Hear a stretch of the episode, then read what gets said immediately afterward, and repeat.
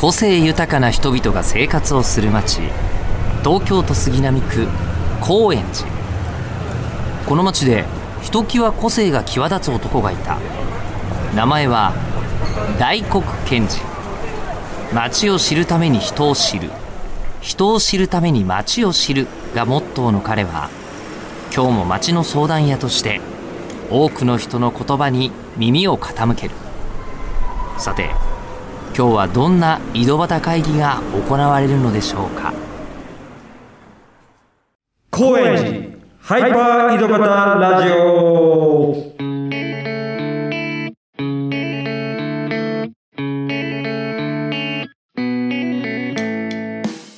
皆さんこんにちは。町の相談屋大黒賢治です。この番組東京は高円寺に住む人々を通して町の魅力を伝えていこうといろんな方にインタビューをしていってますけれども今回のゲストは先週前回に続いてアーティストの小田裕二さんに来ていただいています、えー練馬区出身っていうことでね東京出身ですね。で今は阿佐ヶ谷で生活してますがまあ高円寺にアトリエがあってここ数年はずっと高円寺での活動も盛んなので何かしらで触れたことがある方もいるかなと思います。アーティストとしてはもちろんあのキャンバスとかあとボードパネルに書いたりもするんですけども、えー外壁に書くっていう意味で高円寺にも実はね大きな外壁があります、えーその辺はね先週話してるんで聞いていただければなと思います。それからまあ雑誌のイラストレーションであったりとか、えー音楽の CD とかのジャケットイメージビジュアル、えーファッション洋服に書いたりとかそれが使われたりだとかあの自分の絵がファッションブランドで使われたとか、まあ、いろんな展開のされ方もしている作家でもあります。まあどんな風にこの、えー自分の人生が始まりそして作家活動が始まり、えー今どんなことをしていてこれからどんなことをしていきたいと思っているかという、えー、今昔物語を今週は聞いていければなと思いますんで、えー小田君のこと知ってる方も知らない方も、えーアーティストっていう風に社世間で言われてる人たちが、えーどんな活動をしてるのかのその実態とその心の中を覗いていきたいとそういうふうに思いますんで、えーぜひ、最後までお付き合いください。それではこの後アーティストの小田裕二さん登場です。高円寺。ハイパー井戸端ラジオ。高円寺ハイパー井戸端ラジオ。今回のゲストは前回に続いてアーティストの小田裕二さんです。よろしくお願いします。よろしくお願いします。小田切です。えー今週はですねアーティストとしてのスタートから、えー今日と未来を聞いていきたいなと思うんですけどもまずそのどどうどういう子供だったんですか？いや、なんか多分、割と今とあんま変わらないというか、うんなんか、うるさい、落ち着きのない子だったのかな。子でしたね。うん。で、絵は、まあ好きだったけど、多分人並みというか、クラスには全然うまい子いいっぱいいたし、自分よりも。あけどなんか漫画とかの絵を描くの好きだったかなって感じで、漫画描いてました？いやーか書いてない。書こうとするんだけどやっぱストーリーがいつも書けないっていうかね。でなんかすごい書いストーリー考えていくとあこち亀みてえだなとかさ。ロクブルみたいだなみたいな。ストーリーなんかもう既存のものをなぞってるみたいな感じでが多かったような気がするね。うん。じゃあそこまで別にその絵描きといえば小田みたいな感じで小学生とか言わしてた鳴らしてたわけではないんだ。ないないですね。うん。全然美美術の成績もそんな良くなかった。普通って感じだったですね。多分高校の時にそのなんだパンクとかとかそれまあ流行って。えっと音楽のジャンルの。あそうそうそう。パン、うんそれでなんかパン T シャツとかジャ CD のジャケットとかああいうの見てあなんかこういうの俺もやりたいなと思ってなんかじゃあこういう絵描きたいなっつってもう一回こうなんか本腰を入れ出したみたいな。うん。結構大きい決断ですよねでも普通はほら大体なんかね、その受験するなり就職するなりっていうタイミングで、うん。パンク音楽とかしかもミュージシャンじゃなくてそこのビジュアルに惹かれてやろうとするっていうのは、うん。なんかこう感じるものがあったわけですか？まあその時もやっぱりなんだ高校で授業中とか落書きとかもするしまあなんだやっぱ絵は好きだったからなんかそうこういうのやれたら楽しそうだよなみたいな。でなんか文化祭のチラシとか書いたりとかそういうのの延長でなんか始まってで専門学その美術の専門学校行くみたいな。うんもうはっきりとはあれだけどもうなんとなくこんなことしたいなみたいなんで行ったって感じだったですよね。ね。うん。そうなんかちょっと外れちゃうかもしれないけど、うん。ラーメン屋もやりたくて実は。その高 昔校時代高校時代そう。ですいあの何？美術のすもう大学は行く気なくてなんか知んないけど、うん。もう専門学校だなと思って調理師の専門学校なのか、うん。美術の専門学校なのかとか言って考えてて、うん。でなんか高校にいろんな専門学校の先生が来て説明会みたいな時に調理師の人にとこに行って僕ちょっとラーメン屋ややってみたいなとか思うんですっつったら、うん。なんかラーメン屋はうちの学校に来なくてもできますよって言われて、うん。あじゃあ別にここ行かなくてもいいなって思ってそしたらじゃあもう一個の方。あ 美術の専門学校行くかみたいなど。そんなノリで。ああ。なんか本当にねよく今も続けられてるなっていう感じではあるけど。え感じですね。ー、ララーメンは何好きだった？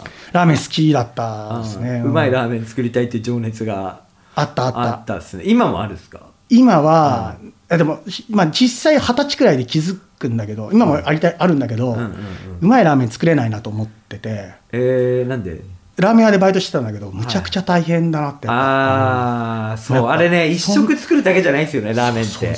あれを日々そうそれそれ。同じ味で作り続けることの凄さですよね。そうそうなの、それができなくて、ただラーメンはやりたいなと思ったから俺は考えたのは、うん。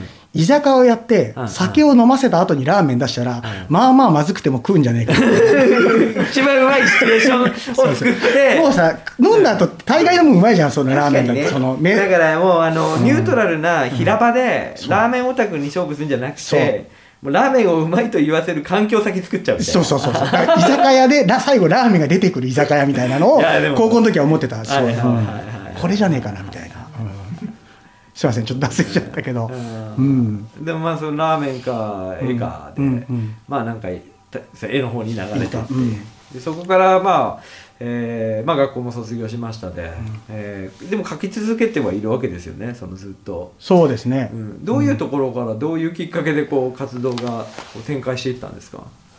あ最初はなんかまあなんか知り合い伝いだったりもそうだし、うん。まあ、あと売り込みとかにも実は行ったりとかして。ギャラリーに持って。えギャラリーもあったしデザイナーさんに持ってったりもあったし、あまあ、そういうのから徐々にとか、ううん。あとはなんかまあそういう活動をずっと続けてたら連絡がくれる人とかもいあたりとか、うんうんいわゆる草の根的なあの活動の仕方だと思うし、うん持ち込みとか、そこからまあいろんな多分人たちとも会って、うんいろんな人とコラボレーションしたり刺激をもらったりしながらも、うん。こうどんどん表現の幅も広がっていったと思うんですけど、うん。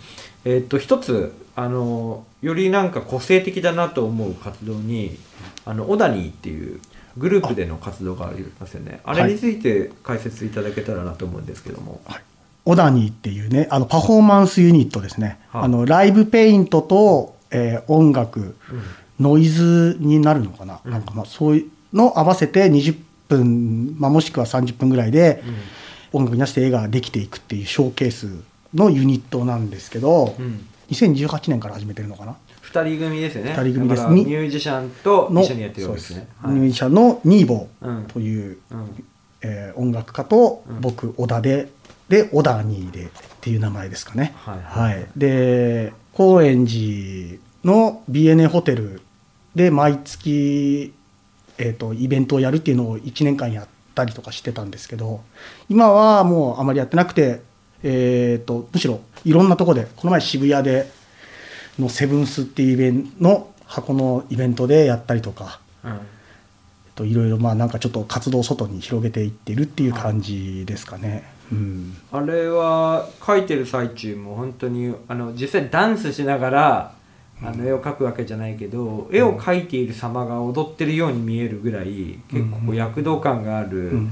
ライブ、で迫力があるというかなんかそこがすごい強さだと思うんですけど、うん、なんかあんまこう決め事しないでややりたいねっていう話は、なるほどね、うん、なんかあのえーっとネットで見れたりとか現場で見れる機会っていうのは今後ありますか？えっ、とね、ネットは、えっ、と、小田、小田にだっけな、YouTube チャンネルあります。あそこで過去のライブとか、はいあと自粛期間中に映像を作って、うんうんそれはもう割ともっとこう、音楽としても、なんだ、ノイズっていうよりかも、ちゃんちゃん、なんか曲で、それに合わせて映像を、えっ、と、当ててるみたいな、映像つか、アニメーションか。うんうんうんっていうのとかあったりとかしてます。オダニーで ODANEEV B, B じゃなくて V ですね。オフィシャルっていう、はい、そこで見れます。ライブはちょっとまあ今こんな時なんで、はい。まだちょっと予定はないけど、でもちょっとなんかいろいろこのね、事態が収まってきたらやっていきたいなっていうのはん。思ってますね。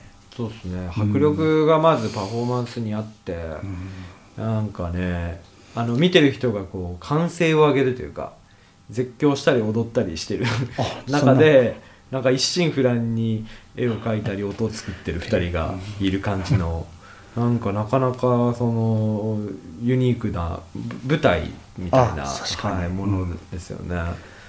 えーとそれからまあこれからのことも聞いていきたいんですけど、特に最近壁画とやっぱりそこの壁を描く時の周囲の環境とかうん。地域とのそのコミュニケーションを生んでいくっていうことにすごいフォーカスして、えー活動してるっていうふうにこう聞いてますけど、その辺について、えーはなんかどういう魅力を感じながらやってるんでしょうね？えー、と去年、えー、と実は鳥取の、えー、八頭町っていうところに壁画を描きに行ってそれは、えー、と廃校になった、えー学校がシェアオフィスに変わっていてでそこのなんだろうシェアオフィスから見えるプール50メートルの大きいプールなんですけどそこの外壁に壁画を描くっていう仕事で2週間ぐらい行ってたのかな。っていうのとあと成田の方、えー、と成田の栄町って成田成田市じゃないんだけど栄町っていうところもそこもまあ偶然プールで、えー、と町営プールの外壁に描くっていうそれは、まあ、行ったり来たりであの東京から近いので延べ10日ぐらいとかだったのかな行ってた感じだったんですけど、なんかやっぱまああの知らない土地に行ってこうやっぱりまた知らない人たちとこう関わりながら栄町の成田の方はまあ知ってるディレクターが知ってる人だったんですけど、まあ、そそこで参加するワークショップやりながらやってたんですけど参加する人とかは初めましての人多くてそういう中でこうなんだろうやっていくっていうのは新鮮ですかねなんか、そこはなんか楽しいしあとやっぱりこう、まあ、滞在してなんかこう昼間へ絵描いて夜こうお酒飲んでとか美味しいもの食べてとかでそれでお金もらえるってむっちゃいいなみたいな。うん、だからなんかそういうのをもっと個人的にはやっていきたいと思うし、地方とかだとなんだろう観光資源としての壁画とか、過疎を防ぐためにこう人を呼ぶっていうためのものの仕掛けの一つで壁画って割と結構あるのかなと思って、でそういう風な絡み方を僕も絵を描く人間としてなんか絡めて役に立てるんだったらっていう気持ちもあるしっていう感じですね。うんまあでも、まあ、地方行ってなんか楽しいなって感じです。それがでかいかも個人的には、うんいろんな人と会いながら。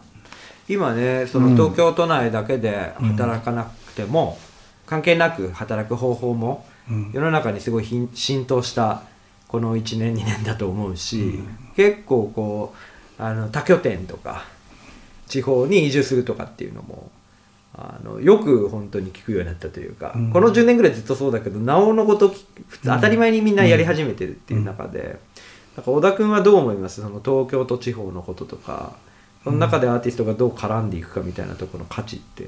なんか高円寺もそうだけどやっぱりこう彩りを与えられると思うんですよね。作り手の人アーティストさん音楽もそうだけど。その街の中の彩りを与えなんか作れる人だと思っててでそこにこう大黒さんみたいなディレクションする人がアーティストとその街の人をつなぐ役割でハブになっていたりするわけじゃんなんか。でこの形っていうのはなんかすごいこれからもどんどんどんどん増えていくと思うし地方でそれやるとやっぱ活性化の一つになるっていうのはうん。声にもそうだと思うんですけどね、うん。でこれからやっぱ東京でもそういうのってねどんどんつか日本全体が、ね、人口減ってっちゃうからそういう元気を与えるものの装置の一つとして壁画ってあるし、うん。まあ、それ以外もいっぱいあるんだけどイベントとかも、のうちの一つだと思うんです。うん。面白いよすごい、やっぱいまだに LINE であのおばちゃんとか連絡鳥取の。えー、その終わった後に？そうそう。なんか書いてる時いつも朝ごはんを持ってきてくれるおばちゃんいたんだよ。仲良くなっちゃって。で LINE も交換して、はいはいはい。うん鳥取の母って呼んだよね。あ どういう LINE が来るの？え？え？どういう LINE が来るの？元気ですかみたいな。東京はどうですかみたいな大変だけどみたいな、はいはいはいあとまあ奥さんもだ元気とか、はいはいはい。あとねうちは犬を飼ってるんですけどそこもの人も犬を飼ってて、はいそれでまあ最初仲良くなってみたいな。なるほどね。そうそうそうそう。だからなんかそういう個人間の付き合いが広がっていくっていうのもあるけどやっぱり作家は一人の人間なんで、いっつも全員とのこう密な関係っていうのはすごい結びにくかったりもするけれども、やっぱこう大きいメディアを通して世の中を知るんじゃなくてそういう信頼できる個人っていうのがこう見つかることでそれがメディアになっていく。少なくともその人にとってはうん。メディアになっていく存在にもなると思うんです。大きくなかったとしても。でかつ全国に活動を広げていくとじゃあその人が次行った場所にもその全然つながりがなかったところが小田君を通して姉妹都市みたいになっていく感じも多分こうイメージ持てる気がしあて。てそうだね。そうそう。ね、うん。そうなってったら本当より面白いというか、なんかね、うん。そその形ってファンクラブとも違うし、うん。ななんかと特別なかん感じ、うん。今までにないような存在になれる気がするんですよね。それこそこう、これ聞いてくれてる方も、うん。あだったらこの町自分の地元なんだけど、うん。そういえば自分の友達がそういうことに関わってるとか,、うんうんそういう人もいると思うしそうだね。ぜひ、えー小田君を発見してそれこそインスタグラムですね。あそうですね。とかでね、うん。あの今連絡もすぐできる時代なんで確かに。ぜひあの小田君の多分受けの窓口は広いんで。ああの突撃で連絡くれたら多分いろいろねあの交渉はあると思うけど、あのポジティブなことだとは思います。ね。はいというわけで、え1週目には展示の紹介をしましたけども、え2週目は5月12日公開ということでこの時期だと、えー小田君と一緒にやるプロジェクトが控えてますよね。はいやってます、やります。その1週目でも話した、えー小杉湯の隣の、えー施設。で今はもうその昔描いた壁画は解体されてるんですけど新しく小杉湯隣という施設があって、まあ、そこのエリアにうん外壁のプロジェクトをやります、それはどうどういうプロジェクトになってるかご説明いただけますか？はいえー、と小杉湯隣と小杉湯の間にある、えーコインランドリーがあるんですけどそこの壁面に絵を描いていて、うん。でその僕が、まあ、一人で描くっていうよりかは、えー小杉湯隣の、えースタッフの皆さんとか小杉湯隣を利用している人たちとか、あそこがまあ何でしょう、うん。簡単に言うとコワーキングスペースみたいな業態で、うん。みんなで生活を共にしてる場所なんですよね。でそこの人たちの企画として、うん。作家としてはい。参加するみたいな、なんかどっちかっていうとそのねイイメージを僕が具現化してみたいな、うん。みんなのこうこうこうありたいなみたいなね。こうなんだろうあの小杉湯隣も含めて。うんうん自分たちのやりたいうん。場所、作りたい場所とか、作っていきたい暮らしうん。のイメージを、えーワークショップで一回こううん。もらって、でそのイメージを小田君がビジュアルで表現してみるというね。っていうやつですね。やつですね、うん。うん。が、えー、と作画がこれ放送から3日後ぐらいの予定ですよね。ですかね。15日16 15日とか徐々に見れるようになるよっていうことですかね。そうですね。はい。うん。ん。6月にはうんうんうん。見れるかな。もしね、ぜひ行ってほしいですね。うん。できたら。ですね。また、はい。どんどんどんどん街に小田君のアートワークが増えていく、てうん、嬉しいです。楽しみです。というわけで、えー、と最後そろそろお別れの時間なんですけども、えー、と毎回ゲストさんに、えー、と相談なんかありますかっていうのを聞いてます。なんか最近相談ありますか、あ、えーとですね、うん。今あののアトリエがあの使用できるのが、えっと今年の10月までなんですね。で、えっと、高円寺にアトリエががあってですね、はい。今収録も実はそのアトリエを使わせていただいてるんですけどそうなんです。あの絵を描く場所ですねそうです。小田君が作品を制作する環境が10月で物件の事情で、はい、はい、なくなると。なくなるんです。はい。だから10月以降でアトリエを探してます。なるほど。なんかないかなって相談です。なるべく安くてなるべく広くて何でもやっていい場所、そう。でなんかバー感があったらいいよね。ああなるほどね。ちょっとお酒も出したりしたい。そうそうそう。なんかさちょっと見に来た人とか、みうんうん。遊びに来てくれた人とかにうんちょっとお酒振る舞えるとか、はいはいはいはいうん、なんかそそれでこういろいろ話ねうん。そこで話したりとかできるようなのがあったらいいよな、いいよね。めっちゃいいそれ、うん。うん。あとなんかねやっぱねちょっと思ったんだけど今ここのアトリエうん。なんですけど、えっ、と高橋洋平君でもう一人のアーティストと2人でやってるけど二人でアトリエ借りてる。借りてる、はいはい。やってるんですけど、こううんきまあ人が来てくれて絵を見ながら話したりするんだけどやっぱりねそれだとね続かないっていうかねそこにこう飲み物とか食べ物があるとなんだろうまたそこにさらにこう違う要素が入ってうん。で話していけるとか、うん。なんつうんだろうそのやっぱ12時間話した後にもう一回あ作品ってさとか、うんうんいう話になってもいいしそういう時に割と面白いアイデアって出んのかなっていうのはい。が個人的ななんか今までの経験上のはいはい。ことで、なんかだからそういう意味でも、うん。あの地方のアーティストのアトリエ行くとそういうことありますよね。そっちメインになりそうだけどね。毎日。それこそそのアンプカフェの再現じゃないけど一周目に話してた中で。ねううん。んでもそそういうとこからなんかいろいろこう新たなその面白い動きが生まれるんじゃないかなっていうはいはいはい。確かにそ気はします、ね、まあ、飲みすぎないようにしなきゃいけないけど、そうだね、うん。そこはね。それからだうんけ注意、書いてる最中もすぐ飲めちゃうっていうことだからね、まあとにかくそういう物件。そうです。えーまあ理想を言えばバーカウンターとかっていいなっていうのはあるんですけど、えーまあまずなくなっちゃうわけですから10月で、うんはい。えー絵を描いていい場所を探してますと。はい、そうなんです。というわけで、えーそろそろお時間になりました。えー今回のゲストはアーティストの小田裕二さんでしたありがとうございました。ありがとうございました。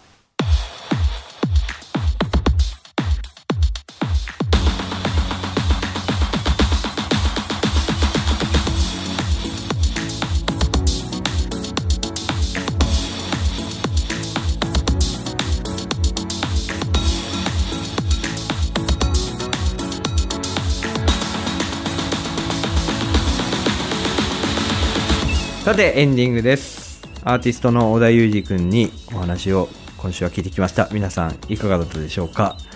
えーなんかね僕にとって小田君は絵描きでもあるしそのなんだろうな同じ思いを持った仲間でもあるんですけど単純に一緒にいると元気が出る相手という感じでなんか楽しくなってきちゃってついついちょっとふざけちゃってふざけすぎちゃったりすることもあるし最近はねあのご時世もあるんであれですけどまあお酒をとにかく一緒にすごい飲んだ仲間でもあってあの記憶のない時間を共にした時間すごい長いですよね。最近はよく建設的な話が2人集まってもできてるなって思うんですけどあの歌って踊ってバカ騒ぎというあの そういう時代も過ごしてきた相手でして、まあ、とにかくねなんか人を元気にできるってものすごい才能だと思うんですよね。なのでなんかそれがね街とかいろんな世界中いろんなところにもまたその才能が発揮されて世界中が幸せになっていけばいいなって本当にシンプルですけど思います。えー、とそういうことで、えー小田さんについて詳しくは、えー小田くんのインスタグラム、えー、オダリアン、えー ODARIAN